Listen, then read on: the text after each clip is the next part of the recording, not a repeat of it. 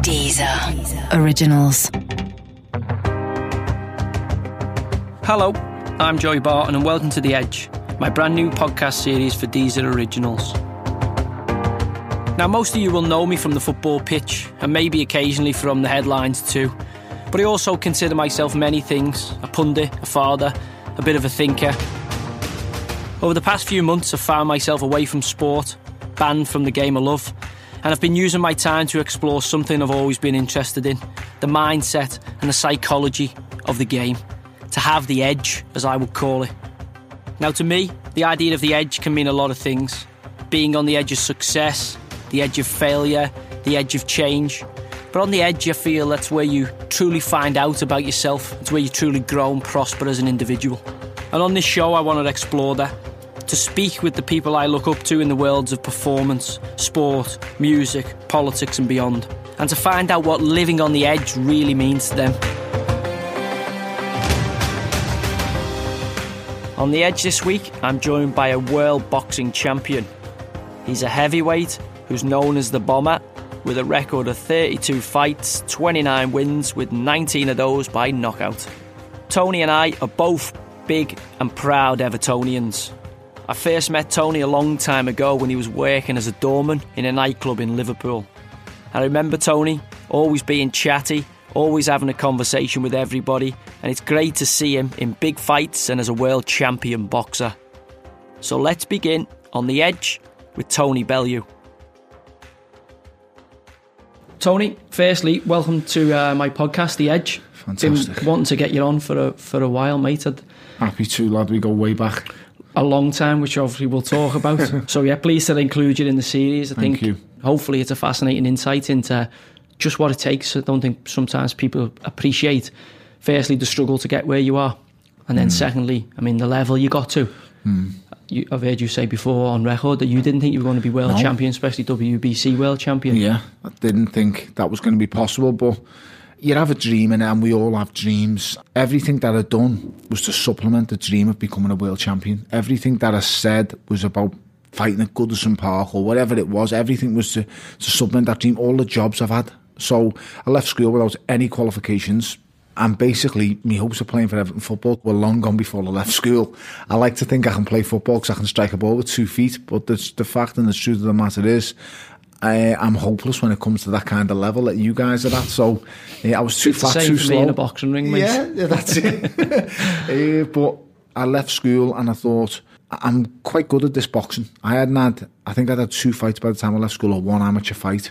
I was fifteen uh, when I walked through the doors of an amateur boxing gym, and I thought, okay, let's just see where it leads and I'll stick with it.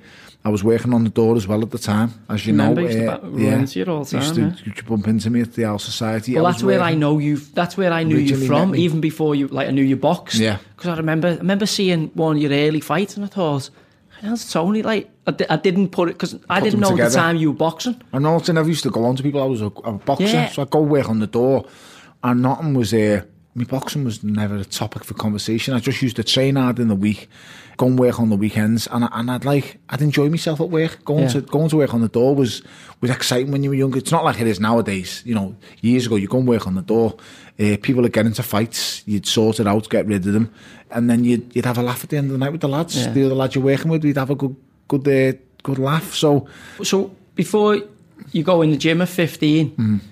Obviously, sport background, mad yeah. keen footy fan, mad keen football. Evertonian. I think that's what I knew you as first and foremost, as an yeah, Evertonian. An Everton fan. Yeah. And then, are you playing footy as a young lad? Yeah, I played, uh, when I was in school, I played for the school team. Uh, my best mate's Neil Danns, so I grew I know, up along Well, me and Danzy were in Lilleshall trials, he yeah. was Liverpool, I was Everton, so I've known Danzy. I, I think that's how I knew. Yeah. You love footy, and I always thought you were a footy fan because I'd mm. seen you with Danzy. I was always, yeah, we was just, we grown up as kids at the eleven years of age. We'd met in the Rodney Youth Centre, and that's where I met Neil, and we just we, we clicked. We've always been uh, close friends. All our three kids are the same ages. Uh, we've just grown up together. So I, I love so playing football. Footy. Was your yeah, n- number one passion? Doubt, without yeah. doubt, I always dreamed of being a footballer. Neil, when you look when I look back, Neil was just street to head. Yeah, well, he, he was a he was of us. Yeah. He, he got into Lilleshall in the national mm, school. I, I mean, I was doing. I got to the last thirty and Danzy got in. Yeah. So he was the only one out of Everton, Liverpool, and we had really good sides at the time. Yeah. And Danzy was the only one who got in. So I remember him going with Jermaine Defoe, Leon Knight, Pennant. Pennant. There was another kid there, a defender, Tom, I think his name was. He was good. He's not playing no more. Tom. But he, he, all the clubs were after him, a tall centre-half. He was a very, very good player. Forget his surname, but I remember just waving Neil off to well, the I, I remember it because he, he was at Liverpool and ended up signing for Blackburn because they were yeah. paying mega dough to kids they at the were. time. They had a big... So I always remember him leaving. There was a bit of a thing about that because the lads who used to go to Lilleshall, mm. that was like you got a two-year pro usually yeah. or a three-year pro at the end of it, which pretty much went when you left school. Mm. You're a professional footballer. You're a pro footballer. Where we were all scrapping to just get whiteys. And, yeah. and then a pro was like the almost the big thing you yeah. want to make it. In hindsight, it's probably great that we never because it kept all us mm. starving. I still remember Neil coming home after he got that first contract with Blackburn. He passed his driving test and he come home in a... a brand new Peugeot two oh six and he was like, I'm Blackburn, I'm Nailed soon it. as the manager. I think Dean Saunders was the assistant, and now and again, I'd be training us. So at this stage, I think when he left Lilleshall, what, sixteen, seventeen? sixteen, you'd leave at the end of yeah. like high school. Yeah, so I was finishing school. school, but I was I was starting to take boxing seriously at sixteen, seventeen. I was starting to think, you know. So I'd sometimes I'd go on, and, and it's mad when I look back. I always looked up to Neil, even though he's my best mate and we've grown up the same. I always wanted to be a professional. I always wanted to sport to be my life, but I couldn't afford to do it at that stage of my career. I was an amateur boxer and I wasn't even in the England setup at that age. I wasn't even recognised as anything special. A few years passed, I got to me, I think, eighteen, nineteen stage, and I'm knocking out Neil. So Neil's a footy player and, and you kind of, he's your best mate, so you go everywhere with him. I'd even go to Ewood, Blackburn's training ground. I always yeah. remember seeing, meeting Damien Duff and the likes of Dunny and people like that. I'm sure they remember me. And laughing and joking, but I remember saying to them, "You'll see me one day, lad. I'm going to be world champion. You'll see, you'll yeah. see." I always had that. Neil in my life, me missus. I was driven. I always thought once football was out the window, and I didn't, couldn't, knew I wasn't doing anything. When does that set in? Uh, I'd say when I'd left school, because I still had, still had this dizzy head dream. I'm going to play for Everton one Roy day. Roy the Rovers. Yeah, mate. Going to go to the game with your boots, yeah. and someone's going to get injured. One day, our Kendall's just going to go, "Lad, you won a game. You seem like a big, strong lad sitting in the Gladstone in my season ticket." And, hey, we've uh, all had that dream, oh, mate. We've all had that dream. I, I just, I lived it, mate. And and then when I left school, I carried on playing Sunday League and Saturday League football. I signed up for two teams, and uh, there's a, there's ten of us in a group. We call it the establishment on Twitter, but I've grown up with these ten lads. We all went to school together. We've been friends. We were eleven years of age. Neil is part of that group. And uh, while Neil was playing, doing his thing, all the other lads, we played for the team. We played for Ed Jill.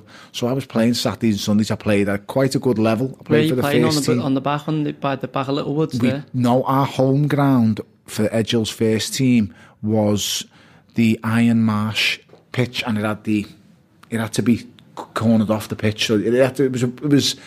I think it was the first division, the business house. Oh, something yeah. like that. It was a good standard. Decent standard. Yeah, it was a decent out, standard. Yeah. We had liners, we had referees. Well, you're supposed to have referees, but we had linesmen, and, and everything was very proper. Well, I hated playing for them because I couldn't score goals every week. So my thing is, I play up front. I just love scoring.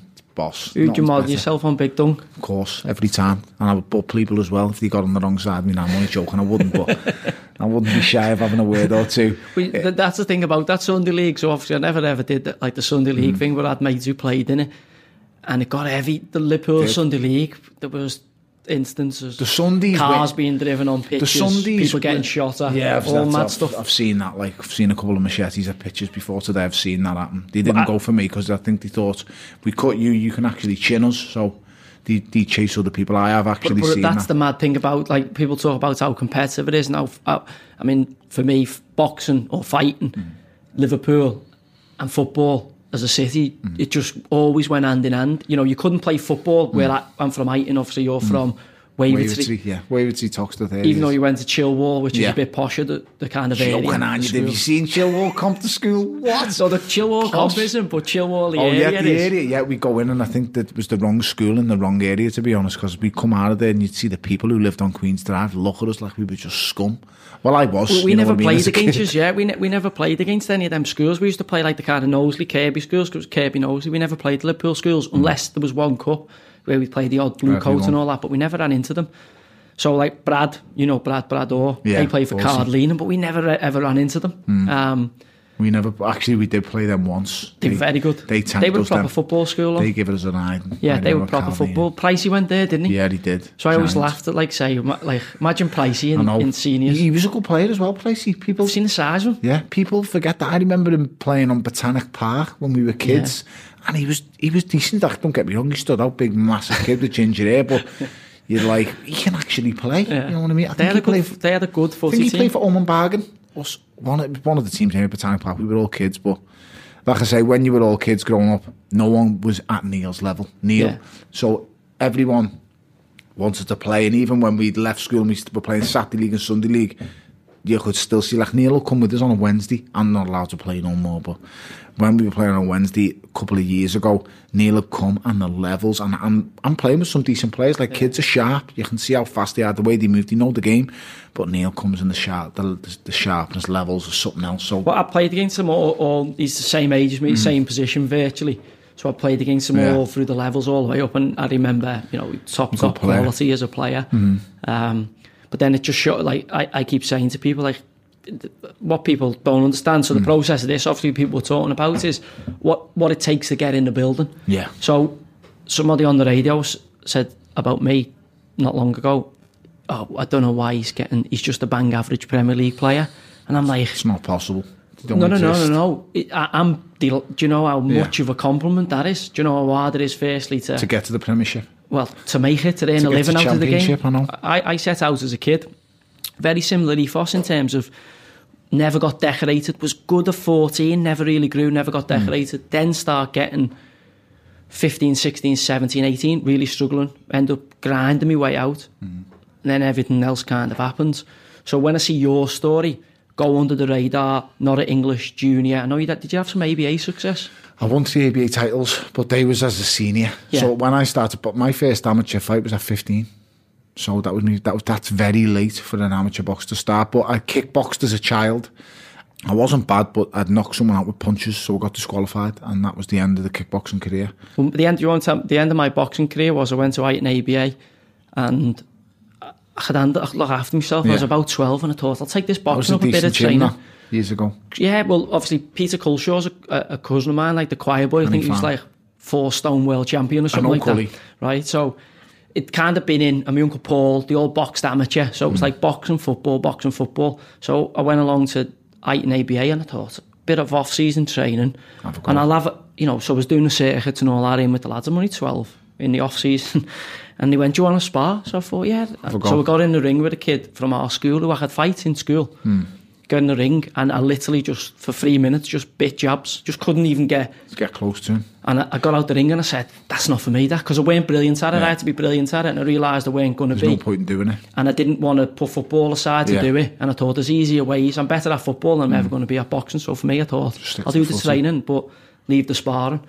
Just Whereas on the flip side of that, you've left the footy. Yeah, I love. I, I just wish I could have played footy. I, I swear to God, that just it was. I love playing Saturday, like I say, the Saturday League, Sunday League. The Saturday League was a really good standard. That was the one we played. The Sundays was a joke, but like I say, I I used to ask the manager of the first team, would go, "Come and play for the first team this week." And I'd go, "No, I want to play for the second team," because the second team were like in one of the lowest leagues.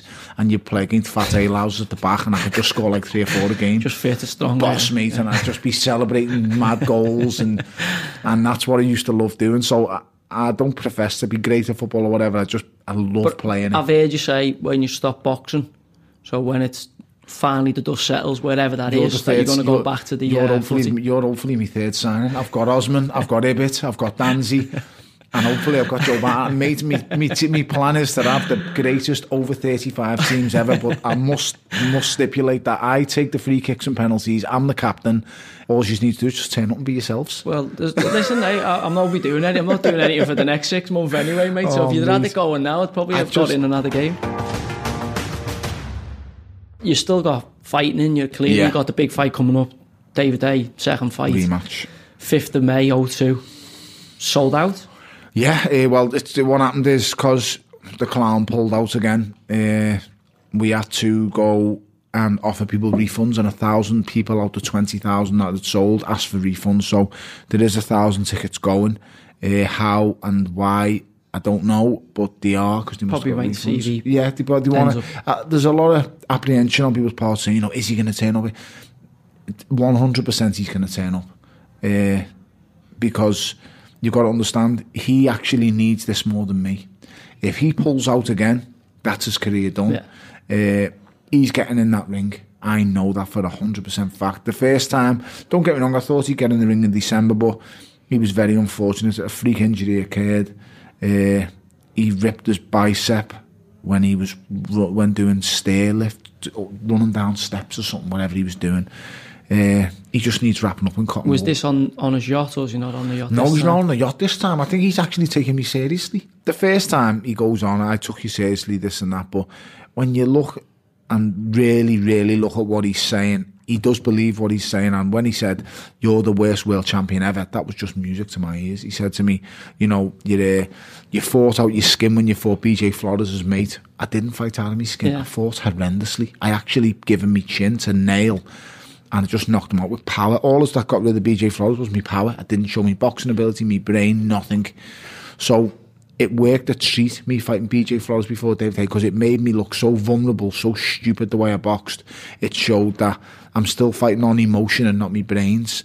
And like I say, it worked. I got I got a t- proper telling off, a balking off me coach Dave Caldwell after that fight. But I knew I was I was while that fight was taking place, he was sitting there watching. I was making the next fight.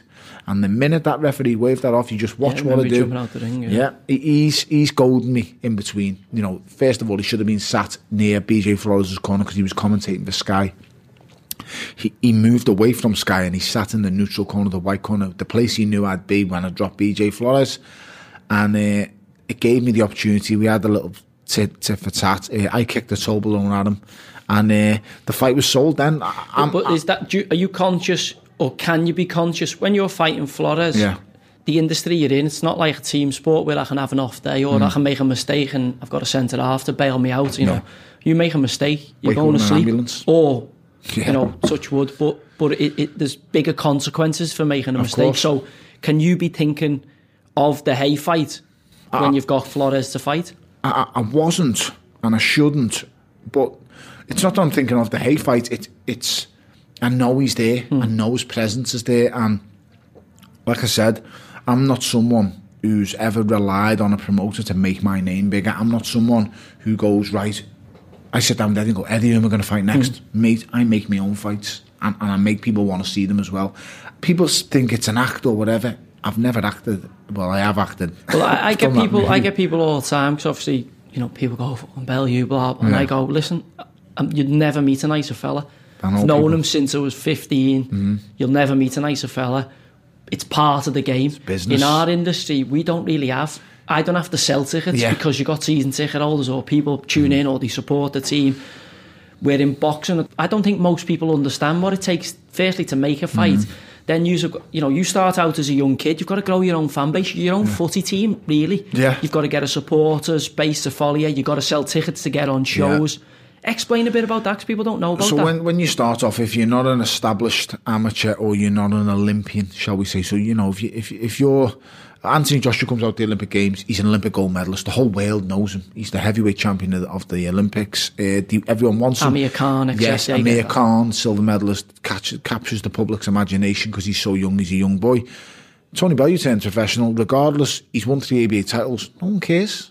Because, you know, I've, done, I've, I've represented my country all around the world. No one cares. But Tony Bellew comes out and goes, I'll punch your face in. And the minute I see you, you've got a problem. Everyone goes, who's he? Let's watch him. He's nuts. So I was under no illusion when I turned professional. I knew what I had to do. I just had to build myself up slowly and then get to a stage where I can go, right, I'm going to make this about me. Hmm. And don't believe everything you see on T V. That's the first thing I'll say. Yes, it is me, and I'm saying these things, but... That's, it is me to a certain extent. It's show business, isn't it? I always say to people, you wouldn't see, for instance, Tom Cruise walk around and think, oh, he's he's a secret agent, like he mm. is in Mission, Mission, Mission Impossible. Impossible. And the the challenge I always see is you have like a stage persona, mm. and then you've got the private, who you are with your friends, with your family, with your mates, and then also the public persona in terms of when you interact with fans or when you interact with people who know you as Tony Bellew, the boxer, which... I don't really, because I always remember it as Tony Bellew, the lad from Liverpool. Mm. Obviously, the boxing bit came afterwards. Yeah. So I think you knew me before I'm even. You yeah. know, I'm a young kid playing footy, but mm. afterwards you meet the persona, and I mm. see yourself fighting. People go, "Wow, brilliant!" Because it, you know, you interact, you get people to engage with you positively mm. or negatively, which is me. A little yeah. bit of a pantomime villain at times. Great, you've got to do that. Mm. To firstly, because you're your own brand. Yeah, you know, you, you've got to get people to go, it. I want to pay to watch this fight or buy a ticket to watch this fight because I either want to see him punch his head in or, or I want to see him get his head punched in. Exactly. But either way, you're engaging the audience. And yes. I think, I think what what st- stands the test of time, obviously you see McGregor do it on a massive scale, mm. you have to be able to back that up at some oh, point. Without doubt, you've got to be able and to And I think fight. That's what you've done. Yeah, over the years, I, I've proved I can fight, but I like to think it. it I'm not... Because when when you say you've got a stage presence, it feels like I'm I'm switching things. I'm always just being me, but I understand sometimes I've got to be loud, I've got to be obnoxious, I've got to be in in when I'm in that domain, when I'm in that area of. We're trying to capture fighting. Attention. Yeah, I've got to make people want to see it. So when I done with David Haye, did I plan it? No, I didn't plan kicking a toe blow. I didn't think he was going to be in the corner there, but I'd done it. And subconsciously, I know that's what people want to see because David Haye had no intentions of fighting me. He just cast me off. Yeah. But the minute I kicked that toe blow at him and jumped out the ring, everyone wants to see it. And it does silly numbers on pay-per-view. The arena sold out within within twenty minutes and everyone's happy. Whereas if you get out and you shake hands and you're respectful, no one wants to see the best fight. One, the best way of saying it is, at the time, the best welterweight in the world is Kel Brook, faces at the time the best middleweight in the world in Kennedy Golovkin. Two of them are standing there shaking hands, may the best man win. They do extremely low numbers on pay-per-view and the arena barely sold out. I'm sorry to say, two outstanding fighters, mm-hmm. brilliant in their own, in their own, you know, way that they do it. I, I'm talking, Kennedy Golovkin is an elite level fighter. He's up there, mm-hmm. mate, with, with the greats. But no one wants to see it because no one cares if used to shaking hands. And then you've got a, gr- a domestic grudge match, and me and Cleverly, we sell out within five minutes and we do great numbers. Like, how does Cleverly and me do more numbers than Brook and Golovkin? Yeah. It's, it's insane. But hype, and I'm sorry to say, bullshit sells. Yeah. And people can't get enough of it. It's like... I actually genuinely feel like you, when you, you, you're getting in the ring to punch someone in the face, you've got to dislike them. How can I like someone who's come to hurt me? Yeah. You might be able to go home mm. to your wife and kids Without and family those. Afterwards. Because like in football, that isn't the way, you know. Yeah. You know, you, a bad tackle, you see, like, is a, a leg break or a, yeah, or, the worst or a ligament. Of the worst. But you're going home. Yeah.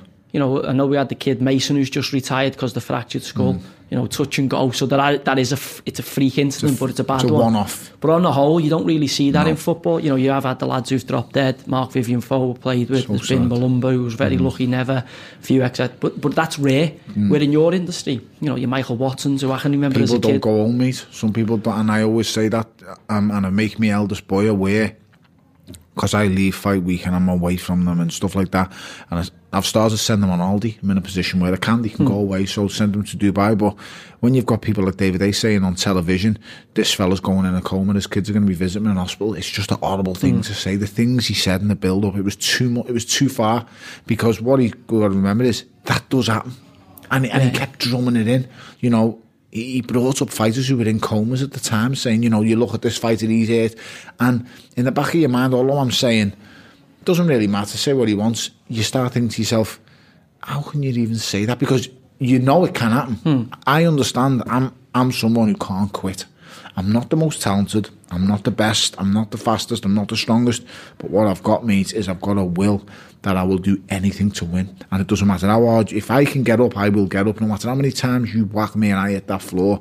If it's if I can possibly get up, I will get up, and I, and I know. We've shown that before. I know I have that over some fighters, because there's some fighters, believe it or not, and it's hard for people to grasp, but there is some fighters there who go, you know what, I've had enough. I've seen it. I've seen world champions on one knee go, I've had enough. I've just, I've had enough. I'm sorry. And I, I, the, that's what frightens me, because I haven't got that. Hmm. I, I, I can't go home. I, I couldn't live with myself. If I stayed down on one knee, Goodison Park's perfect example.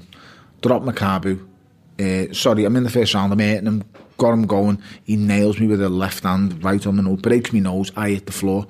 It would have been very easy for me to just go, he's broke me nose, can't breathe, and live to fight another day. What What are you thinking when, obviously, it must just happen in a flash? That's the fighting for the world title, mm. Goodison, which you know you've always dreamed about, yeah. coming out of the Z cars, Goodison sold out, which is uh, n- mm. I don't think I've ever seen a boxing fight at Goodison. No, it's the only probably one. Probably not see happened. Another one. No. Probably not see another one unless you put one I on. I was nervous. That's the only thing. So you it. get pinged. Yeah. After starting quite Hit well, the deck. And then you're thinking, but to get up. Firstly, to get up because he's a he's a banger oh, as well. Macumbu's a banger. Just What's bang, his name? Macumbu. Macumbu. Macumbu. He's just a banger. Broke me nose immediately as soon as it landed. You know what? The shame of losing drives me, to be honest, and it drove me that night insane because I was walking that ring and I don't get nervous before fights, dressing rooms, all that stuff. I'm smiling, I'm laughing, I'm telling jokes until a low blow goes on. I'm, I'm not trying to stop. No nerves at all. No nerves. I'm not nervous. I sleep. I don't sleep all through camp. So last night I had a terrible night's sleep.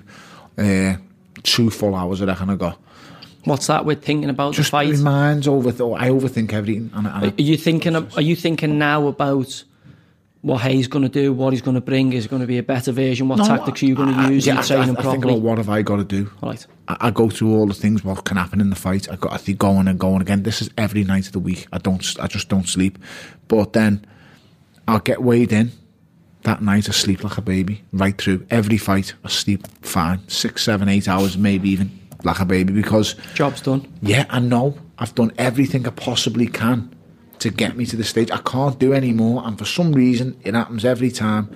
Like my mate who's always with me, he wakes me up in the morning like, come on, you got to get up, and it's like nine, ten o'clock. That never happens. Four o'clock this morning I was up going to the toilet. uh, and so then you didn't the fight camp now? Fight, you yeah didn't, I'm in camp, I'm staying in Rotherham, I'm home for the weekend. Uh, how long have you been in camp now? I think it'll be fourteen or sixteen weeks. I've been going back and forth to Sheffield for the fight that never happened in December. That was a bit of a disaster.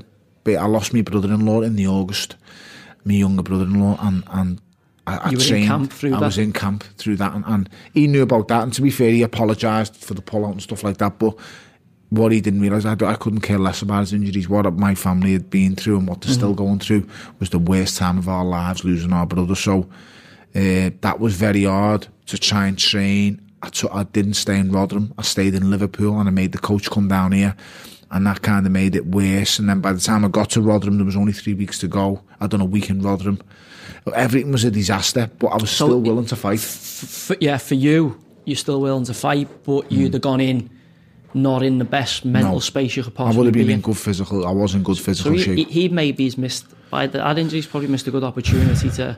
to yeah. get you maybe not I'll be one hundred percent. Honest, I'll be honest with you, one hundred percent. My plan was just to go in there and get rid of him as fast as possible. Just just fight with him. That was what it was the only thing going through my mind, and I kept thinking of it. Which I, with the size of him, toe would have been I know. dangerous. It is. I can't, listen, I can't stand toe-to-toe with David Haye and trade mm. freely. I can't do it. I could do it with any other cruiserweight in the world. Any one of them. I, I think that's stand. What surprised me. That, certainly in the first fight, just knowing the size of you, because of no, like obviously mm. knowing... he's fought Klitschko, knowing yeah. the size he's fought. I, I think that's what caught everybody. Everyone was like, he's just going to be too big. Yeah. And you know, even deep down, I'm thinking, is he? It's a big, it's a big, big ask. ask at that weight. I can understand why everyone wrote me off. I fully got it, but when but you, then he hits you, yeah, and and you absorb it, and you're coming through them, and you can see. I remember thinking, nobody expected that. Everyone mm. thought at some point he'd hit you and he'd walk you back. I don't think every, anybody thought you would have had the durability to absorb. The extra weight does help with the durability, but when you break us down, dimensions, the actual sizes of us were very similar. He's six foot three, I'm six foot three. With that big stupid haircut, he looks about six foot five. I mean, he looks like the second coming of Don King when he has it out. But uh, he looks ridiculous. But our dimensions are very similar. It's just that he's built himself up m- so much more muscular-wise that people think he's huge. He's actually not that big. And in all honesty, he ain't that strong. He's just got a hell of a punch. Mm. He's very, very powerful. His explosiveness is his key. Well, I, I remember him being in trouble against was the French fella, John. Jean-Marc Cormac. I remember Paris, him being in trouble. On the deck. Really in trouble. And mm. he and he pinged him yeah. from nowhere. And I, I didn't really think he carried that much power till yeah, I seen that, because he was on the back foot. So that was my concern coming in. Obviously, no, he's a fighting, mm. and I'm, I'm just all, all I remember thinking was if he can get through that them early exchanges, because I know how how robust and how durable in yeah. terms of like your persona, your yeah. personality is. And I'd seen, I've seen and played against many players over the years who aesthetically are very, fantastic. very pleasing on the eye. Mm. But as somebody also who isn't the most mm. aesthetic, I, you know, I don't have an eight pack or a. I'm the same. But I don't miss games because I'm robust. Yeah. And I always laugh saying, well, I'd rather be the shape I am. Yeah. Similar to you. Play thirty-eight games a season. But you don't miss, you don't miss a training session. Yeah. You, you know, you're there. So, and the people, I think, underestimate or underestimated you on mm. the back of that fight going, well, we look at David Haye and he's in great shape and he's got the six-pack yeah. and he's doing all the... Well, that, that doesn't matter because when you get in there, you can't test for what's the six inches yeah. between your ears and how, the, how big your heart is. I'd say, sport-specific, David is a great athlete. He's a fantastically gifted athlete. I don't train to run faster. I don't train to, to be able to swim more lengths or to be able to jump a certain speed. I train to fight. And, and, and I ain't never been found wanting in a boxing ring. No matter what people say, how he looks or what he thinks, I don't care. I can fight. And that's all that really matters because that's my job. I'm a fighter. I'm a prize fighter. I'm not a sprinter. I'm not a weightlifter. I'm not... I'm a You're fighter. Not a men's health model. Yeah, I'm, I, I'm not. I'm, I don't want to be seen in catalogues. Yeah. I'm a fighter and I can really, really fight. I've got a good boxing brain because it's the only thing in the world I truly know. I've studied it since I was a kid. There's nothing anybody can educate me on in boxing.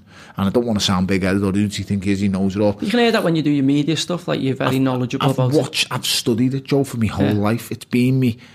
It's It's been an obsession since yeah. I was a kid. Same like I with say, me in football. All the years of saying to people, I'm going to be world champion, getting laughed at. All the years of people, you know, saying, I even remember saying, I'm going to box through, I'm going to represent my country, I'm going to go around the world. People laughing at me at that stage. And I got, and but every obstacle and goal, even the closest friends I've got to me, I've doubted, doubted me. And there's nothing wrong with that because people, without people doubting you and not believing you, that kind of helps spare you on yeah. as well to you, another yeah, level. Yeah, I think that if you would have had all that's happened and everyone, mm-hmm. I'm better, I'm same as you, I'm better when I'm underestimated. Yeah. When t- when you tell me I can't do something, that's mm-hmm. usually when I you force myself to do it. Because I'm the same as you, exactly the same.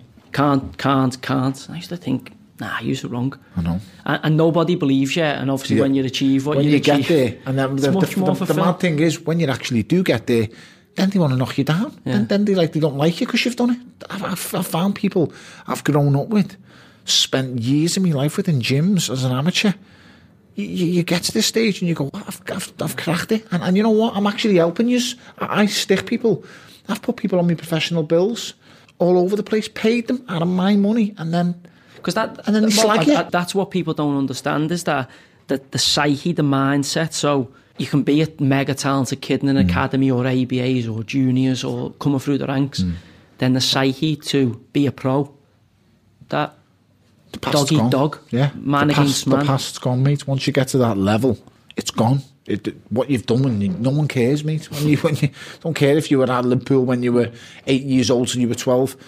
The only kid now you're starting to kind of turn into a man and develop. That, that's the only time people are going to sit up and take notice because we've seen tons of great eight-year-olds. We've seen tons of probably great twelve-year-olds. But once you start developing and your body changing, you start turning into a man when you're fifteen, sixteen. That's when anyone cares. But this, this is what people don't understand. I don't feel is that you go from junior academy football to resi- the old reserves or the twenty-threes now, and then you go into the men's where there's a full stadium, there's mortgage on the line. It's dog eat dog. Oh, nice. It's a different game. In your in your profession, you go from the junior ranks, the A B As, mm. up, golden gloves, et cetera, et cetera, to the pro.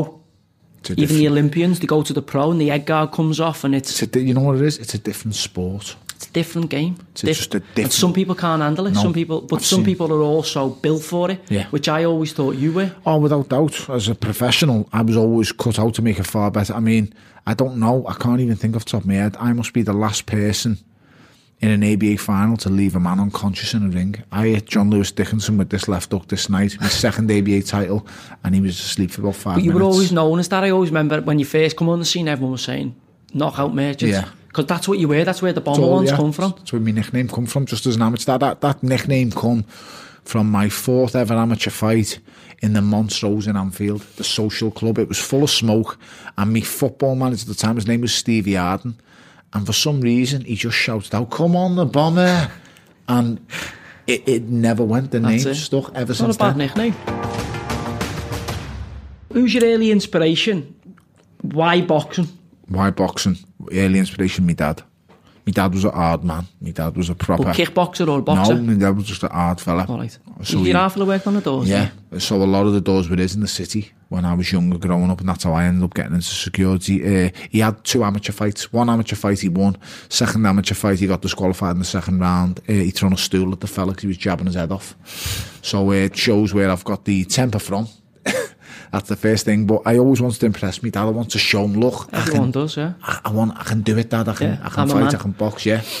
And uh, and in Liverpool, if you can't play footy and you can't fight, you're fucked. Yes, the our best way of saying it in Liverpool is, or play a musical instrument. You're good at two things in Liverpool. I'm telling you now, you can either tell jokes or have a fight. The third's play football, but very few can do it. It's one, tell jokes or have a fight, mate. I was very fortunate. I can tell the odd joke, but I can definitely fight. I've just always been able to have a fight. So uh, yeah, impress me dad, and, and it, trying to impress him just just led to this. So you get outside the influence of your dad. Everyone's dad or a good dad is always yeah. the hero as a grown up. When you're growing up, your dad's your hero. He was, but I, I come from a single parent home, so my dad was gone when I was ten. All right. So there was me, me three brothers, uh, crammed into the house. My eldest brother leaves, goes. Uh, when I'm fifteen, sixteen, my second elder brother, he then leaves and goes to university. We have got one out of the four of us with a brain. Uh, and then you're far from being I, punched I, up. I'm not. I, I'm. I'm so so lad. I'm doing all right. Just touch wood. It carries on. Uh, yeah. So I just. I don't know. I just. I was driven to show me how fella I could fight, because like I say, my dad was was a hard fella. Yeah. On the street, he, he just that was. Uh, The world we live in now wasn't like when he was younger. Yeah, there's no straightness. Yeah, there was a straight. There was, not, there was you know, lad, you've got a problem. Right, let's go here. We're on the we're on the tiles. We have a fight. We shake hands after it, and that's the end of it. He was a hard man, and I always knew the respect he got from that. No one would ever cross me, dad. No one would ever mm. put it on him or whatever. And I always kind of looked at it and thought, did you feel? Yeah. Did you feel kind of duty bound then to be a, to be an hard kid, because you're because you're seen as being, you know, your dad's hard. It's almost yeah. you're expected to follow in the in the footsteps, or you're seen as a bit weak. It was a pressure kind of, but my mates didn't know about me dad until we got older.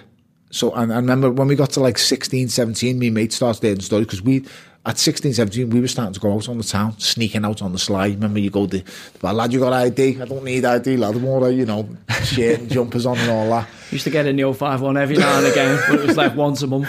We get launched. So, uh, Lacoste shirt on, a pair of Hush Puppies. The days, mate. The P J Cox on the shoes. I was only small, mate, so I used to get legged all the time. Just to be like, come on, mate, you don't even look sixteen. It's like, I'm sixteen.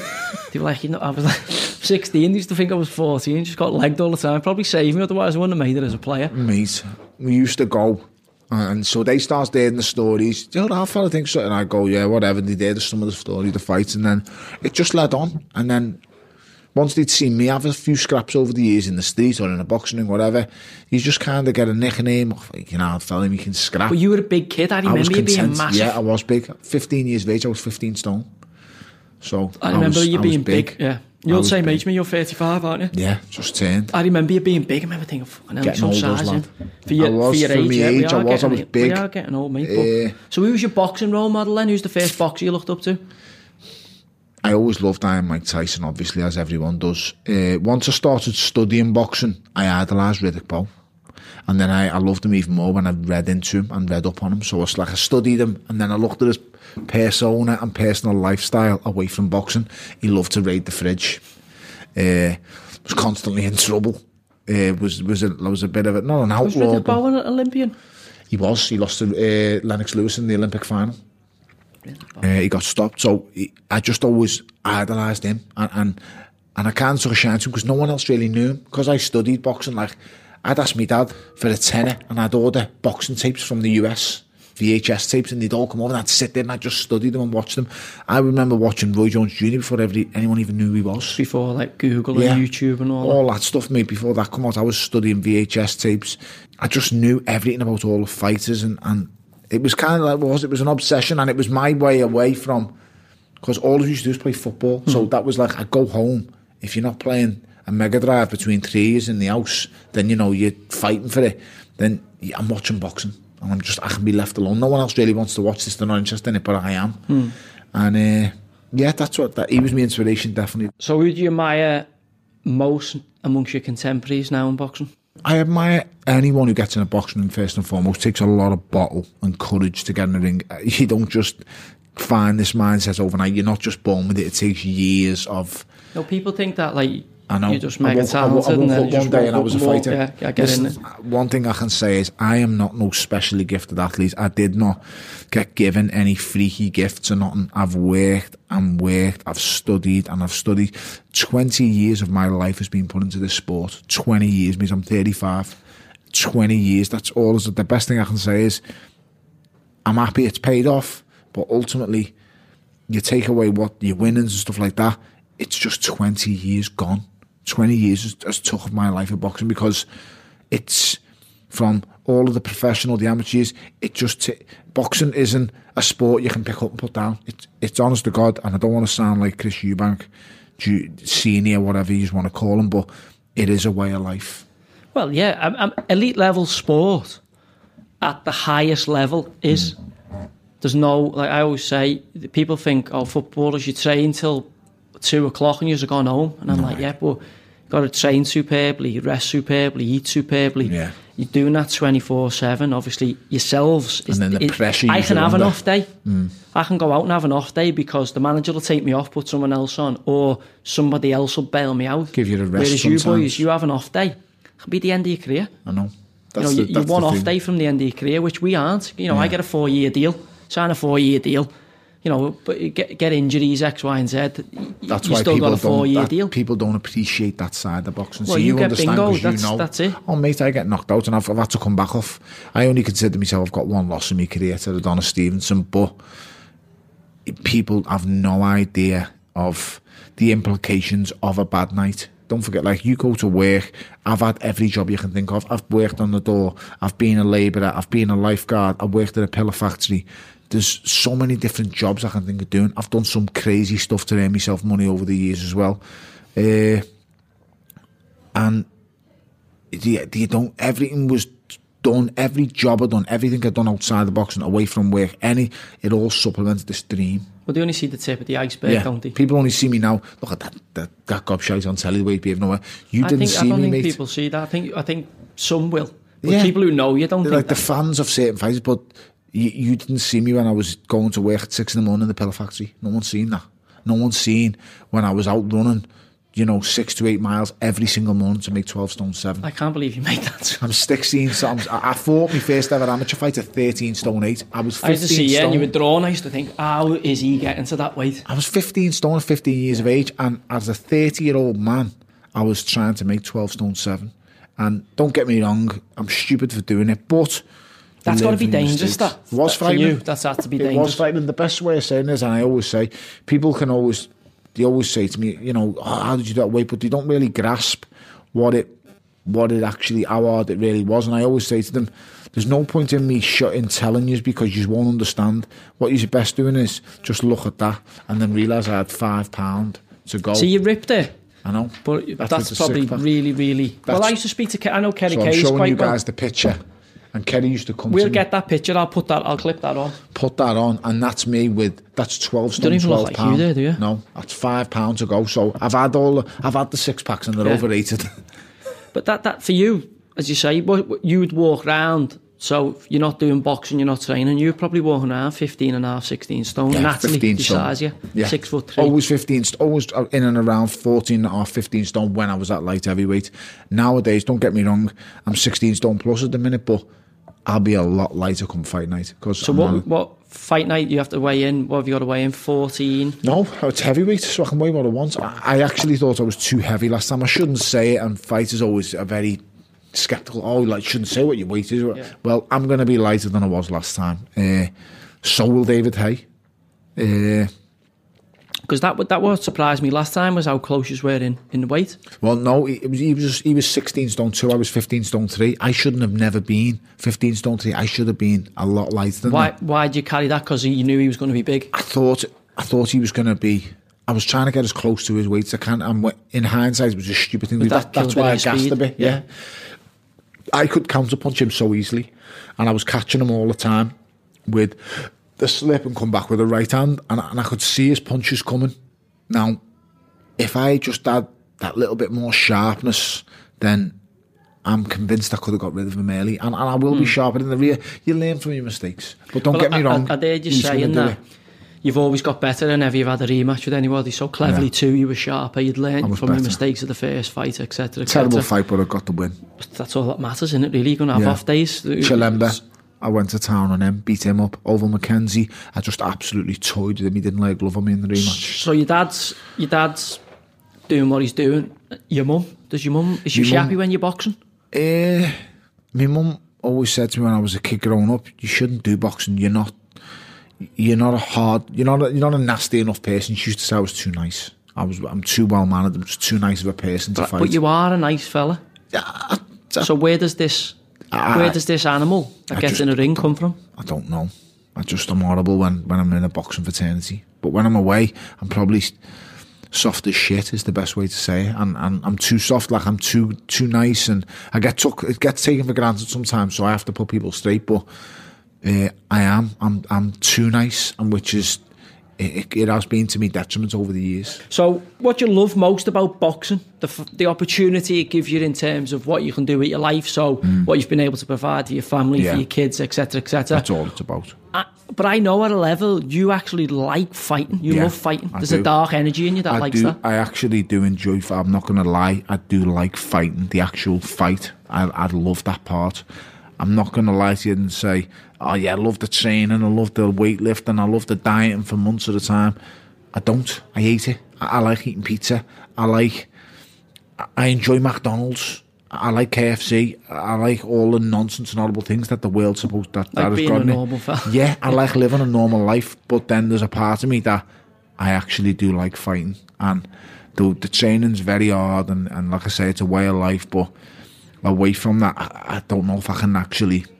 The day someone says to me, "That's it, no more actual fighting," um, yeah, where are you going to get your kick from? Where's the, where are you going to get your fix from? Hopefully, Sunday League does it. Saturday, stuttering. Hopefully, Sunday League gives me that.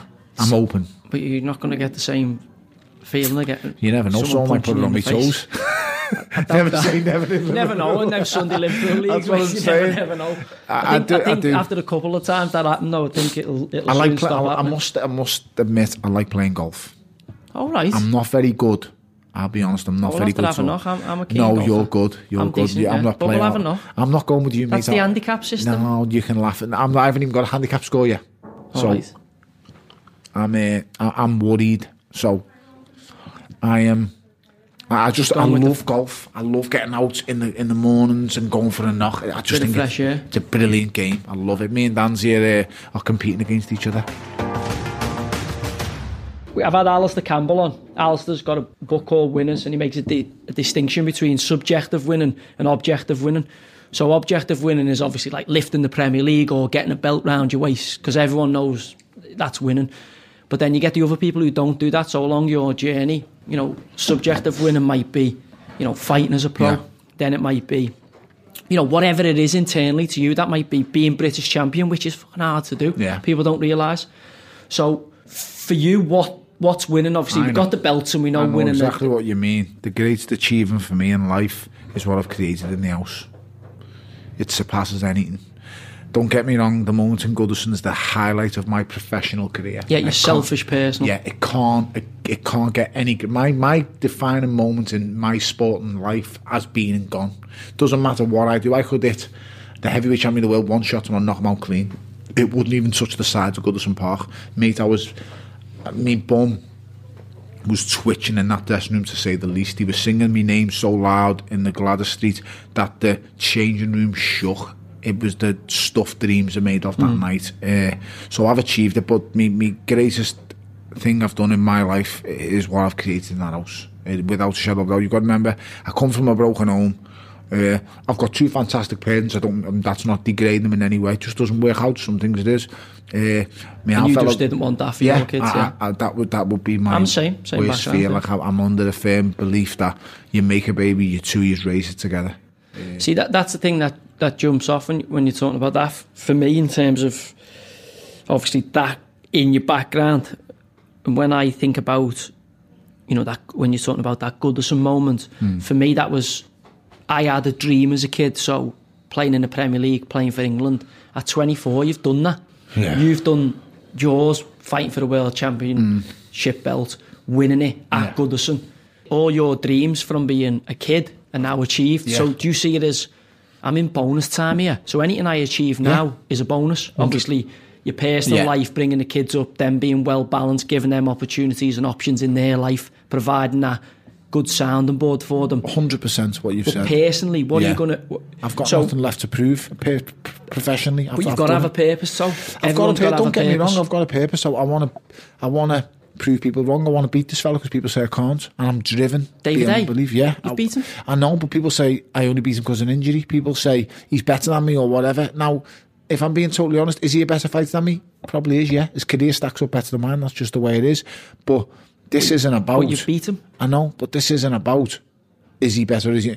Styles make fights in boxing, and I've beat people who are better than me. They're just the faster, the better athletes, the stronger.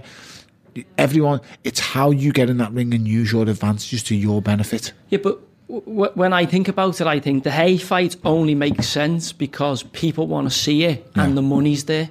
True. But personally, if I'm a boxer and whatever, part of boxing for me is keeping your body in shape. Yeah. Part of, part of boxing is not being it. Once you cross the white line and it, and it. you're in that ring and it's it's mano mano, hmm. it doesn't matter what it takes to win as long as you win. So from the professional challenge, you go out and you outclass them or you beat them on points or you win the fight, mm. you've already done that yeah. in the last fight. So, but the main thing is, I gave him my word. After that fight, right. I said, don't forget. Did and you have a rematch clause? No. Everybody says it was a fluke. And so that kind of sat with me. Not right, it was a fluke. You'd only beat him because of an injury. Whatever. Don't think this fella was going to comatose me in two rounds. So that just wipes the floor. What anyone can say when you say you only beat him because of an injury. He just... But, but also, when I think about that fight, so think about the fight. Yeah. He's bigger, or everyone thinks he's bigger. He's fought at Klitschko's, et cetera, et cetera. So everybody thinks you're, and you were the underdog going into the fight. But in the back, I remember you saying, firstly, is he going to turn up, his body going to hold up? And also, once you're in the ring, is it going to stand up to the rigours of that? Yeah. And, and you were right, it didn't. I know. If David Haye was in the shape that, say, Anthony Joshua's in, in yeah. terms of robust, fit, yeah. punch and power... There's no way Tony Bellew takes that fight because, as you've said about Deontay mm. Wilder, too big. I'd be mad to get in the ring with him, and um, Joshua, I'd be yeah. mad to get in the ring with him because it's too big. Yeah, but so but, the reason you take that fight is you know there's a weakness. And not that a weakness. What I take it for is because I know he doesn't have the durability and he can sustain what he does. I know he can't do that. He's never shown that. If David Haye showed me in his career, he can do in round twelve what he can do in round one. Why would anyone fight? Every fighter has a weakness, Joe. So Anthony Joshua has weaknesses, but the fact of the matter is he's supremely fit and I can't push him back and make it physical enough yeah. to, to deal with him. Add to that, he's my mate. Yeah. I get on great with Ant. We just we, we just we get on with each other. We click. So you'd never fight him? No, I wouldn't I, fight I'd Joshua. I'd fight Joshua, you know, if the money was right. Mate, I, and listen, he might kill me and knock me out. I'm telling you. You could probably ten million quid fighting Anthony Joshua. I'd need a bit more. But no. I'll, I'll, I'll, I'll, when you've earned what you've earned, lad, that's bottoms. I know, but if it, even, he's going to knock me out or kill me, but, but I'd, I, I I'd fight him. I know, I know. And you're a fighting man. And listen, if they fight, came, if that's Eddie, the Eddie phoned you, that's the frightening thing. I'm a fighting man. I can't, if I fight him right, I can't quit, Joe. Eddie, Eddie phoned you. And listen, it's out there. Whatever happens in the ether, Joshua with Fury or whatever, and yeah. all these fights get made, and then all of a sudden you get the phone call. And Eddie and says, "So." twenty-five million to fight no, A J. Mate. No, because there's no point in having twenty-five mil in the bank, right? And you're eating your food through a straw. No, there isn't. I, I'm fighting him. I'm telling you, I'm fighting so him. Do you want to eat steak through a straw forever? He's only going to knock happen. me out. Yeah, but that's not that. That's where you've got it wrong. That's not the only implications. You might not get home. He might no, say if he jabs away. me, I'm going. I'm getting yeah, knocked clean that, out. That's cheating, then. You know, I, I, well, that, I'd fight him. And I'd the, try yeah, and take that's it. That's the thing. If I had, if I could, what you I've just stood said, next to him actually, he is humongous. What you've just said, right, is I'd I go knock, knocked out. On I'm a going jab. to keep early doors. Yeah, okay, your so thing is you're going to be in there. That's taking what I'm saying. Up, yeah. I, I'm I'm keeping coming regardless. Once yeah. I sign to fight, I'm but you fighting. said you'd fight Fury. I would, because you can't punch. See, I think that's a great fight, Fury. Obviously, yourself, Fury's a good fight because he's going to have to fight a couple of fights before he well, fights. He A J. Wants a warm up, and I said no. So yeah, but you're beyond the warm up stage. Uh, no, he, he, right he, to be beyond the Tyson warm-up. wants a warm up. Before to, you? Before me. So you'd fight him now, is what yeah, you're saying? Yeah, I'm saying I'll fight him now. And people go, you're a disgrace, why are you fighting Tony? Because he's ring rusty. Yeah. Yeah. Yeah, because he's ring rusty. That's exactly why I'm fighting him. Don't lie and say no. Yeah, I am. Fight him when he's sharp, why, why am I going to fight him when he's... Uh, you know, did anyone want to fight me when I was at my best? No one wants to touch me. When I was, yeah. when I just jumped up to cruiserweight, no one wants to touch me with a barge pole because yeah. they're like, he's coming off a loss. He's twice as dangerous as ever. Boxing is about timing. Yeah. It's Life's all about, time. about timing. If it ain't my fault you're out of shape, it ain't my fault you've been out there in two years. You're a name. I'm a name. Let's make. Let's fight. Let's fight and let's make. Now, I'm not putting myself in unnecessary danger against Deontay Wilder. Mate, I was going to fight Deontay Wilder, I'll be totally honest. I got up close to him, and here's exactly yeah, how it yeah, went down. Yeah. How big he was? He got in front of me, there was a barrier between us, and I thought, he's not that tall, actually. The next night, because we'd been arguing on the Friday at the weigh-in, and it was a bit of to and fro. You trying to make a fight there, though, part? Is that in the back of your mind? Part, in my mind, I was thinking, I could fight this fella, he's not that big. The next night on the Saturday, he hugged, he, I, I said, listen, that wasn't personal. But I meant what I said, whatever have you. I said, and I, I actually respect you an awful lot for the situation you're in with your daughter. He looks after his daughter, his daughter's doing well. And he said, thank you very much. And he, he put his hand on my hand, and he and he done that. He clapped hands, and he, he hugged me. And when he hugged me, his whole arm went round my body, and it's like he scratched his own face. And at that moment, I just knew. Not a hope on this planet. It's yeah. like a cricket, a huge cricket got hold of me yeah. and he just wrapped me up. Like you realised how big he was? Like it was nothing, mate. And then I looked into his stats once again, done me studying. He's got a foot reach advantage on me, a whole foot. So if he hits me with a jab, he's still, and I throw my jab, he's got that much of a reach advantage on me. It's, it's absolutely ridiculous. So, like I said, I've had my moments. Yeah, yeah. I've had the glory. Yeah, you're I'm not going to go out on a stretcher. I'm not, I'm not, I wouldn't say I'm trying to cash out or whatever, because if I fight Alexander Usyk and he wins the W B S S, that, I'm in a lot of danger in that fight. But I'll do it because the risk for the reward matches up. All the belts are on the line. Yeah, and it's naturally a, a, and he's the, naturally better, the same size. A better size yeah, for you. He's yeah. the same size, and I one hundred percent believe, listen, he's a better fighter than me. Alexander Usyk, and he's a better fighter than me. But make no mistake, if I hit him clean on the chin with my left hook, yeah. mate, he's a kip. I don't care who he is, how good he is, and he is. He's exceptional. He's brilliant, mate. Better boxer than me, quicker than me. He's not stronger, and I actually, he hasn't got the experience I've got. But I heard you saying, what's the point you doing that W B S S, is it? Yeah. When I can, when I can earn That's exactly what I've done. One fight against David Haye, what I'd earn for three fights there, plus it. It'd have to be in tougher fights. Killers. Yeah. Absolute killers. So why am I going to fight three killer fights? Get me body banged up. It's already banged up enough. I've broken my hand six times. I've got a broken nose how many times? I've cracked ribs. Uh, I've detached me floating rib. I've got that many injuries. But you're John. Not punchy at all, are you? Like you meet a lot of boxers and you can be a little bit punchy. I beg to know? differ, mate. Don't get me wrong. Do you uh, have your moments? I, I have me moments, especially in the house. We all do when you get thirty-five, mate. I've got them and I've not I've taken got... that many jabs. So you've got the Haye rematch coming up. Yeah. Do you see beyond, are you looking beyond that, or no. is it listen this is this could be the end of the road, this is all you can focus on is is, is that fight and I, that's it? I don't think this is my last fight, but I will say I won't think about anything else until I'm home safe. So my ultimate goal is just to get home safe. So like, just the next fight, that yeah. can only be, you'd have ideas beyond I, that. I, I do think about Alexander Usyk. I'm fighting for all the belts, but when I really just sit there, it's all just about this fight. So what? What's a dream night? fifth, fifth of May. What's dream scenario for Tony Bellew? I stop him in twenty seconds. In and out, bank. In and out as fast as possible. No one, one gets first it. Exchange. Just he gets caught with a left hook and he gets up after ten seconds and he's fine. That's the best outcome for me. Twenty seconds in, bang, left hook. Uh, fight's over. Gets stopped. Whatever, and then I go home safe, mate. Do you get the same prize money for a stoppage yeah. twenty seconds as you no do? No matter what, mate. And does the winner get more than the loser? No. In the U F C, that, in the U F C, they do have stipulations like that, but in boxing, they See, don't. I thought, I thought the winner would take. So you get, you know what you're getting when you yeah. walk in the ring. Yeah, I know what I'm getting. I know what I'm getting in the ring. Well, no, actually, you don't, because it's all driven by pay per view buys. So no, you don't know what you're getting. Or yeah.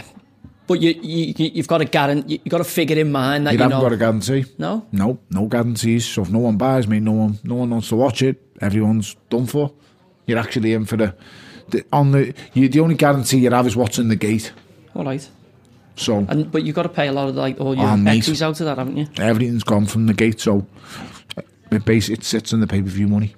So, so you switch from amateur to pro because yeah. Rachel's pregnant, and you think. And we had our first little boy, and then I'm living in Old Swan. Yeah, me, I bought me out the house off my brother. I passed on a mortgage because I was a trainee accountant for the council, and I was boxing and working on the door. I had three jobs. The boxing was paying me at the time, uh, G B boxing, and I, I just I don't know. The, the the mortgage at the time was was four or five hundred a month, and I was just always getting to the end of the month thinking, what's left for us? Yeah. And I thought, what am I going to... And I thought, you know what? Never I'm not going... Yeah. I thought, I'm not going to the Olympics. I wasn't cut out for Olympic boxing. My plan was to go to the Commonwealth Games, go pro after the Commonwealth Games. If I win the Commonwealth Games... If I didn't win the Commonwealth Games, I was going to come out of boxing, leave boxing alone, and uh, and do what everyone else does. So, you know, lads, or whatever it is. So... Uh, duck and dive. Yeah, just just do whatever. So, so that's where, where when I brought your miss into it there, I'm like, is she not? Because I've got a thing with my missus now where I, you dedicate your life, then mm. you have kids and you dedicate your life and you get and you just dedication, dedication to, to be a pro, and it's a bit selfish, selfish profession. Never does. Don't think it ever does when when you when you're a sportsman when mm. you're in that mode. So obviously now I'm in the interim. I'm, I'm seeing. Yeah. Over the cliff edge, which is the media. Scary. You're brilliant on, on there. You do. You got your Sky Sports thing going on. Mm. The media side of it, because we're scousers, we can talk. We're eloquent. We can get away with certain things. We're not just going to be yeah sportsmen. We're beyond that. So mm. that's great. But I'm, I've got one eye on going back. I'm going back in June. I'm going to yeah. try and come back from having a year out. And I say to me missus, "Are you all right with this?" Because f- you forget sometimes how, how demanding I can be. So is she? Is, is, she, is your missus on the kids saying? No, hey. She asked me to stop after the last one. She begged me, and I said to her, "We haven't come this far to stop now. Well, why would I stop now?" Because she said, like, my goal when I went professional, and and she believed in the dream with me. So pay the house, buy the house, it's done. The next thing was like, I've got to secure the kids, buy ten terraced houses, rent them or whatever, done. And then it's like, and. You've done everything you said I was doing. You've become world champion. You've fought at Goodison Park. We've got the properties. Our house is done. We've got a nice car. We've got a nice life. Mm. Stop, love. Because, you know, I see you come home days after work and your nose is smashed, your hands are smashed, you're in ice baths. You know, it's lonely. And, and I'm, I don't go on like I'm this big hard case, because there's been many a time I've come home and, and you know, after me lost, cried myself to sleep. And and there, no one sees Cleverly, that. Is that? Yep. So I didn't think that was a fight. I didn't think I lost. It was a heartbreak that night because that was my first loss. Uh, it wasn't too bad. The Adonis team to one was the worst. I just cried myself to sleep. But it just, took some balls to take the fight, going to Canada yeah, to take the fight. It did, but ultimately I lost, and I lost to the better man on the night. And you've got to get it. It's very, very hard to get your head around why you lost. And everyone will go on. Everyone around me and close to me was going on. The weight to beat you. I mean, listen. I lost. Mm. Don't blame weight, because I knew what I was doing when I was making weight. I've lost. You've got to move on and get on with it. And she's seen all this and had to go through it with me. And listen, she's lived every day of it. So after that last fight, she got it and she was like, just stop. Mm. And I was like, but why? We've come this far. And, and I've yeah, given you know I didn't want to be a liar. I didn't yeah. want to say, because I, I come out and I said in the post-fight press conference, if he begs, I'll give him a rematch. Now, I was in jest, I said if he begs, but... In the at the end of the day, I did say give him a rematch, and I'm going to do it. I'm a man of my word. There's nothing worse in life than someone, if you can't take someone on the word or shaking hands, in my in my opinion, the person who breaks the word is a piece of shit. They're not even worth anything in but, life. But you also know at the back of your mind that the rematch potentially is bigger than, because you know I Possibly. go I go in and I obviously want you to win, because I know yeah. I I when I haven't I I thought deep I thought he was fighting because he needed the money to fight, whereas I knew you were fighting because you're still hungry and you're still no. on that upward trajectory, where I thought he was going, this is one last payday for me, or he could maybe set up a Joshua fight if he, if he managed what, to beat you. That's what his goal is. Yeah. My so goal I, was Joseph Parker. I thought which, I could beat him. Which could still be, that could easily still be out there, because he's obviously got he the, is, the A J he's, fight. He's going to lose. He's going to yeah, lose to Ant. So he's got to come somewhere from that. He has, but... He'll have no world title then, and it's absolutely irrelevant. The fight's pointless, so I won't go for that. That's why I said that if if if I was looking past it, well, I'm not looking past it there. But if I do come through and I'm okay and I'm healthy, then I will turn my attentions to the winner of the W B S S tournament, Usyk or Gassiev. But like I said, I just want to get home safe on that, so, May so, the third. So that's the thing about the Fifth. the Haye, the second Haye fight. Obviously, the numbers now are yeah. They're so ridiculous. You go from nailing it in terms of, you know, life changing money, the first yeah, fight, without doubt. I earned more from the David Haye fight than I earned in my whole career combined before it. So dub, I get dub, why I get it. why you stay then. So I get why you've your misses, because you're going, well, hang on a minute. This is we've worked that hard to get yeah. this. I earned double my whole career in one fight, in one night. So you'd be stupid to walk away from it? Uh, for, from this next fight? Yeah, but, but, but like I said to you before, though, if, if I genuinely thought he could beat me and I genuinely had everything stacked against me physically, mm. then I wouldn't take the fight. I wouldn't take the first one, because there's no point in having all this money and my birds yeah. feeding me for the rest of my life and yeah, in a wheelchair. Yeah. And that's what that, and I understand that. See, I'm a realist, I'm not a fantasist. A lot of fighters, they live in dreamlands, and this is what got to get real with themselves. Yeah. They're idiots. A lot of them, an awful lot, because you can't physically stack everything against you physically and still win. Hmm. This ain't this ain't no fucking Marvel film. This ain't David. It's not Hollywood, and, yeah. It's not Hollywood. It's it's not David and Goliath. Yeah. It doesn't exist unless someone's. It's not Rocky. No, no one gets up. It, mate, floor, no one gets up nine times in a fight. It doesn't happen. You stay down after they've been down the second time. You're done. But even the long term implications of it, like you can walk out the ring, but you know we've seen with fighters over yeah. the years, the long term implications of staying in yeah. there and. Too long. Absorbing that kind of punishment.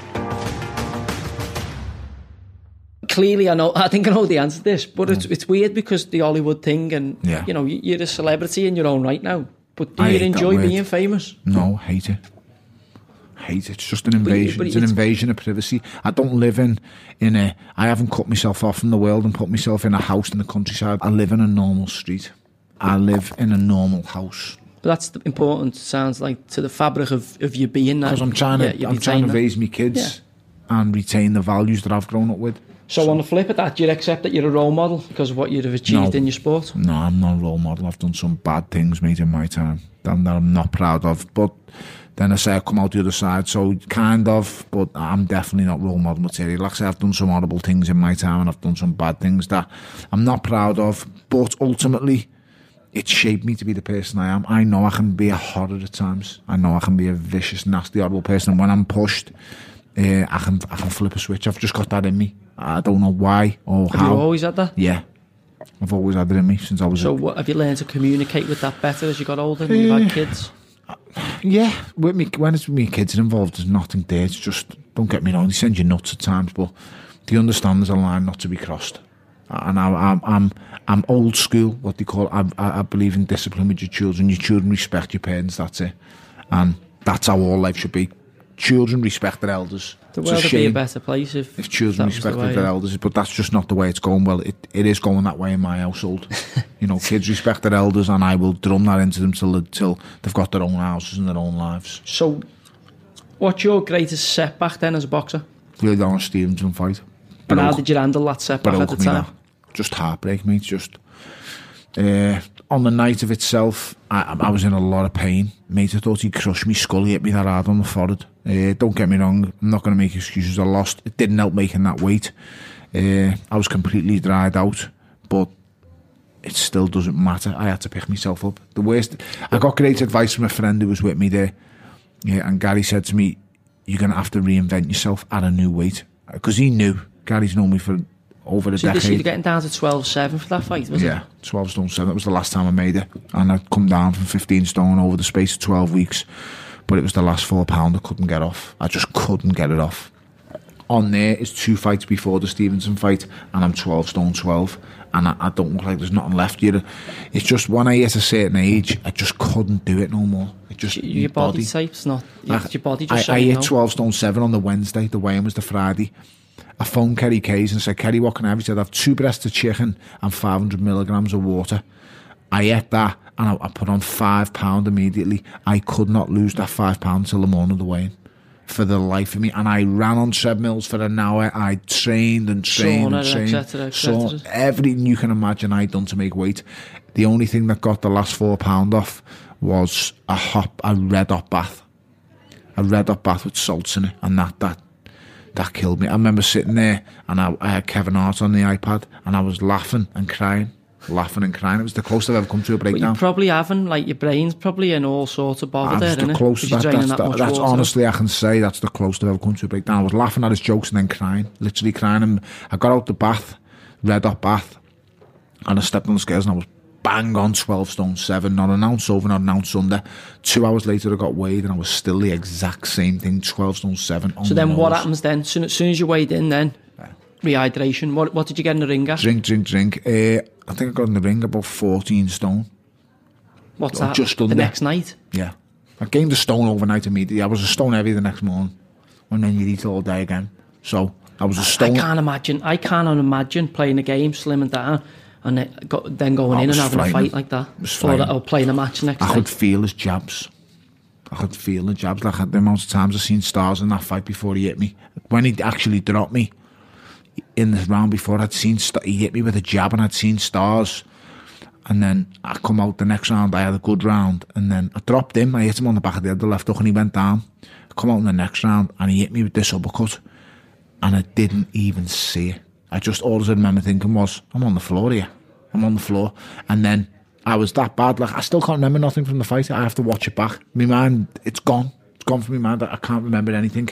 When I got back to the corner and the referee stopped the fight. My coach, Mick McAllister, at the time, I said, what are you doing stopping the fight? He said, Ant, I never stopped the thing. I said, you did, don't lie to me. And I'm shouting at him in the ring when the fight's over. And he said, the referee stopped it. And I've seen that referee since, and I went up and thanked him. He saved me life, because Adonis Stevens hit me with an uppercut and I'm asleep on my feet, and he only needs one more, and that's the end here, because you break, yeah. break your neck. Once you're asleep on your feet, and you, I didn't go, I didn't, I wasn't knocked out in that fight. I, I'd stopped on my feet. He hit me with an uppercut and I'm out, like I'm sloped in the ropes, and he's got a free shot. And just as he goes to take the free shot, which he's perfectly entitled to do, the referee, I think Michael Clark was his name, jumped in. And I'm telling you now, saved my life, because I could have died with that next punch without a shot. Because it's when your senses are all gone and you're just floppy, that's when the damage happens. And he, he done a great job, mate. Saved my life one hundred percent, because if I could, I'd have carried on fighting. Yeah, she saved you from yourself. So that, that's what that's what I expect from a referee every time. I don't I don't rely on a referee to do anything. I don't need him to help me. I don't need him to tell me to not hit people low. I know rights and wrongs. I save just need a referee to save me. Yeah. That's all he needs to do, just save that, me, yeah. Because I do need saving. Amateur boxing is a sport. Professional boxing is a brutal business.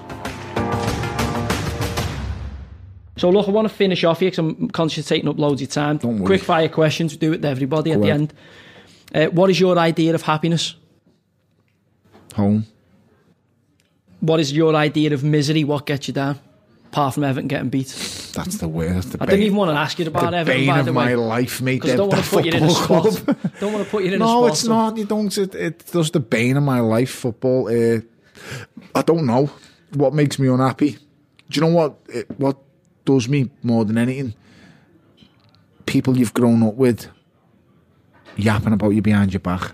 That's what really gets me, and it does me in the neck. I feel like I want to turn audible sometimes, but you know, it happens as you grow older. Yeah, just don't focus your attention on them. I know, that's what I shouldn't do. And people people close to me and around me always tell me, don't focus on... Sign of progress if they talk about you. I know, but it does me head in, because people who've grown up with you and should know you, well, do know you. It's just horrible to see them yap about you and talk behind your back. But it's more about them, lad, though, than, than you. Yep. Which person do you admire most, and why do you admire them? It's a good question, that. I've never really thought.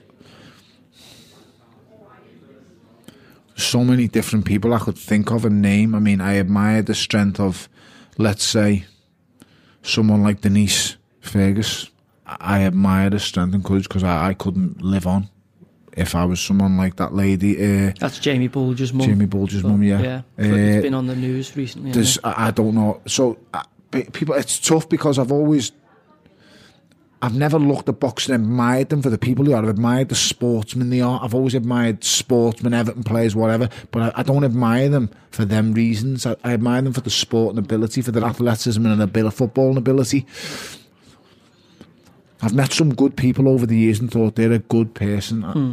Admire is a strong word. I, I look at people and, and I think, I don't know how you've done it. Is that the same thing as admiring? I suppose so. Listen, yeah. So the strength for that woman to, I think, we're having our kids ourselves. Yeah. To to do that and rebuild your life. I mean, mm. I couldn't I imagine couldn't it. Do it.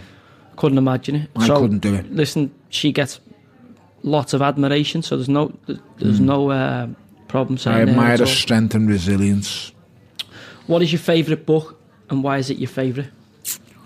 Speaking of books, I've got to get on yours, Danzy. Danzy, I'll get, I'll get, you get coffee, me a copy. Yeah, no Danzy uh, listens has listened to your audio book, because when he goes to training every day to Bury, and he says to me, listen to the audiobooks. Now, I I thought I'd read your book, but I'm not sure if you've had a book listen, written about you. you. If you no, I don't know whether you. I have. I haven't signed it off. Because I've read every... All, I've read Alex Ferguson's books, Stephen Gerrard's books. I've read loads of different books over the years. I've got the worst memory ever, by the way. I don't remember a single thing from them, but I've read them.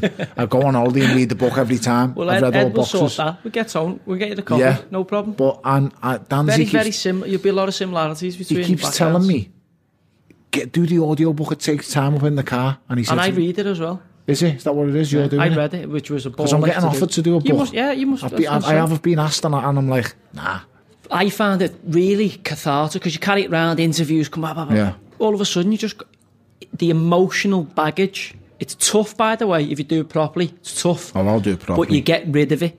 So it frees you up. You're not carrying around all emotions about all things that have happened in your life. Yeah. And also, you've got to think that, especially in your profession, God forbid anything happens mm. or, you know, but your kids then go, oh, hey, can. that's me our fella there. Yeah. It's in your words. You're not having any, you know, external people yeah, writing Tony's this, that. Tony's that. It's done and dusted, and you've achieved enough in life now mm. that it's actually an interesting book.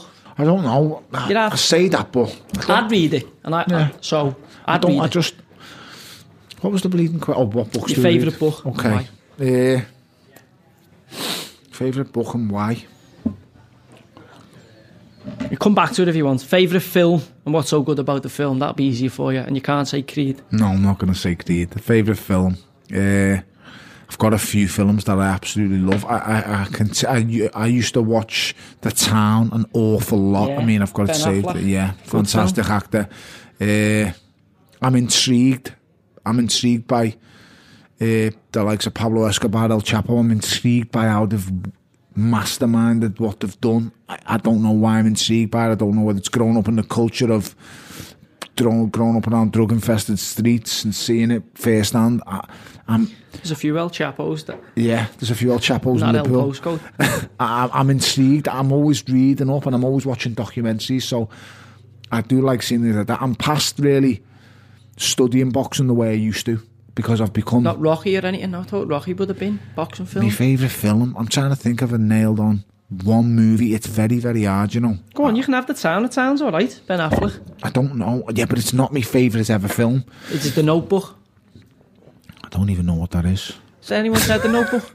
Cipriani did, yeah. Danny said that, yeah. The Notebook. It will, like, it, will, it will come back to me. It will all right. come back to me. Um, favourite song, piece of music. What is it? Why is it your favourite? Uh, Machiavelli album, formerly known as Tupac. So that album, I love that album. I could listen to it all day. Uh, and then I also love my Boys to Men albums. Old school, oh, old I, school yeah, yeah. I just like all different. I like every. If you look through the music on my phone, you go random. It's just every genre of music if I listen to. Liverpool, that's the way. You don't I like you all can't music. Get in one. I love the Beatles. Yeah. Uh, I love every type of music. Only heavy rock I don't part, take part in. Like Black Sabbath and that, yeah. I'm yeah, not that, that that can leg it. What, what's your favourite meal, and can you cook? Yeah, I can cook. Good uh, cook? She thinks Master so. Master Chef, Celebrity Master Chef. Nah, don't know about no. that. Don't know about, about that. What about Bake Off? That's just where they make cakes, isn't it? Yeah. I could probably make a cake. I'm not, not that silly. Just get, your, get your life no, after no, boxing. No, no, mate, that life after boxing is just being a dad and playing golf. Uh, you can do the old charity bake-off if you need to. Charity nah, footy match. I, I, I can see you're in the charity footy matches. I don't want to be in the limelight. I hate it. You must. How you do it under the scrutiny that you do it under is just beyond me. Just that part of the part of the. It's course. Wrong, though. Yeah, but we didn't sign up for it. Once the saying, it's wrong. But, it's an invasion of privacy in your life. But it's on the wrong. Flip side of it, you've got to embrace. You know, to change the landscape, because you used to have to get a job after footy, and people wonder why people want to go. And, like, I always remember King Louis. I used to always say to me, Tone. All footballers want to live in London. Disappear, yeah. And I understand why. Yeah. I've realised that. I've spent a lot of time around the lads at Everton and Finch Farm and over the last decade. You train there, don't you? Yeah, I, I, I still go there. I don't train there now. I can do if I want to, but, but Dave Bellows left, so he's my strength and conditioning coach. But I do a lot of my recovery work there, uh, and the physios take care of me there as well. So I do see the lads still, but I, I could not be a footballer in this modern day. I'm telling you now, mate. I am just not uh, sensible enough for that way of life. You might be now, you wasn't, maybe back in the day. I well, couldn't we, who, what, well, look at me, what the hell, I went. Fancy dinner party. Fancy you're, dinner party. You're hosting the party, yeah. And it's six people, but obviously you're one of them. So okay, you've got dope. six seats five. at the table, five others, dead or alive. Baird's going to kill me. Even Mendes, first pick. Good pick. She, she'd be a good conversationalist, I think. Kevin Hart, The Rock, Denzel Washington. Got one more. Nelson Mandela. I thought you were going to say David Haye there. Don't need to be fighting at that table. I'd love to pick their brains. I'd, I'd probably take off one of the one of Dixie Kevin Dean Hart or might have got a f- Kevin yeah. Hart or I should have took Kevin Hart or Rock off the Rock, but uh, that's all right. That's that's jokes, muscle, bit of amazing. Everything. There. The Rock's yeah. highest paid Hollywood actor, isn't he? Done well, he has him, been for the last two years. Yeah, done well. And I got told he was going to become the highest act paid actor in Hollywood when we were shooting Creed three years ago. Done well. They said, people then said he's going to be the biggest actor. Done well, Annie, to be fair. Insane, mate, good on him. Fair play to him. Um, I need to get you back on what's your favourite book, because I haven't asked you that. Well, I asked you that, but you didn't. Your favourite book? Killing Pablo. That'll do. Uh, and last but not least, do you have a favourite quote? Fail to prepare, prepare to fail. Good one. I've always lived by that. I'm just that favourite movie. It's I know. It was about Do you know what? I'll that, go with. I'll go with John Q. That's where it's in. No, that's my favourite. Oh, your favourite movie. movie. Favourite movie. I'll put down as John Q. Broke my heart, that film. All right. Amazing. You haven't seen it, have you? John Q. Is it who's Denzel in it? Washington? Denzel, Denzel yeah. My my oh, favourite film's Man brilliant. on Fire, Denzel. Oh, it's outstanding Incredible film. film. Tony, thanks for joining me at The Edge. Absolute pleasure. Keep listening, guys. Cheers, mate. Top pleasure, man. mate. You've been listening to The Edge podcast. Thanks again to Tony Bellew there. A truly remarkable insight into a fighter's mind. Let me know what you think by tweeting at Deezer U K and at Joey seven Barton. And if you want to hear more from our conversation, you can find some exclusive extra bits over at Deezer dot com or via the Deezer app. The Edge is a Deezer original produced by Pixiu. I'll be back next week, but until then, from me, Joey Barton, thanks and goodbye. Deezer Originals.